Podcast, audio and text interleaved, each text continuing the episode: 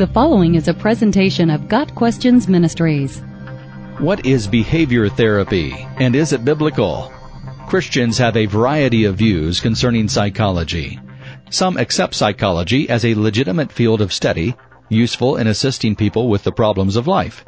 Others reject it outright. Scientists, too, vary in their acceptance of psychology as efficacious. Psychology is, in many ways, an art form, not always based on measurable evidence. Behavior therapy stands out in this regard. It is perhaps more easily accepted due to its emphasis on the scientific method. Christians can use behavior therapy in a biblical manner if it is properly corrected by the Bible. An explanation of behavior therapy. B. F. Skinner and Albert Bandura are the primary behavior theorists. In its purest form, behavior therapy is rarely practiced, although certain of its concepts and techniques are used in conjunction with other theories. Behaviorists view humans as both products and producers of their environments.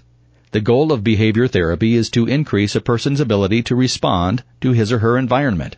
Behaviorism depends heavily on the scientific method and deals with present life problems rather than with past sources of those problems. Clients are expected to be engaged in therapy in order to actively change their maladaptive behaviors.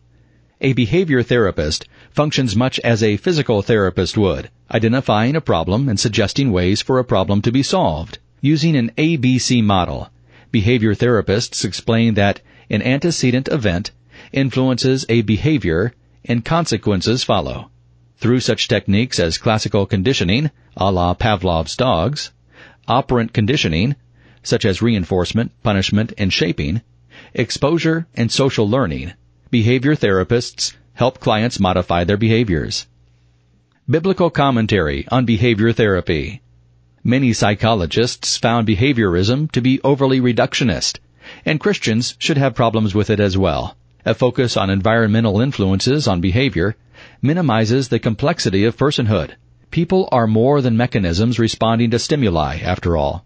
Human behavior is multifaceted, and behaviorism oversimplifies the issue. Also of concern for Christians, behaviorism is founded in naturalism, and therefore leaves little, if any, room for God's existence or any concept of spirituality. Even with all its problems, behaviorism hits upon a truth. The Bible does demonstrate that we are influenced by our environments. Bad company corrupts good character. 1 Corinthians 15 verse 33. One reason God instructed the Israelites to destroy the nations they conquered was that he knew the pagan culture would be a negative influence.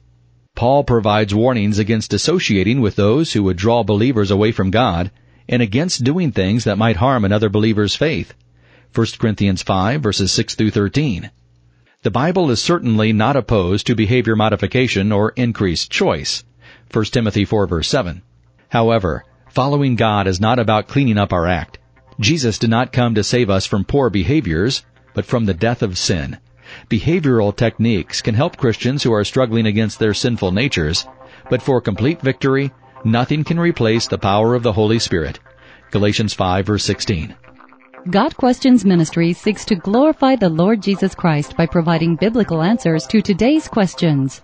Online at GotQuestions.org.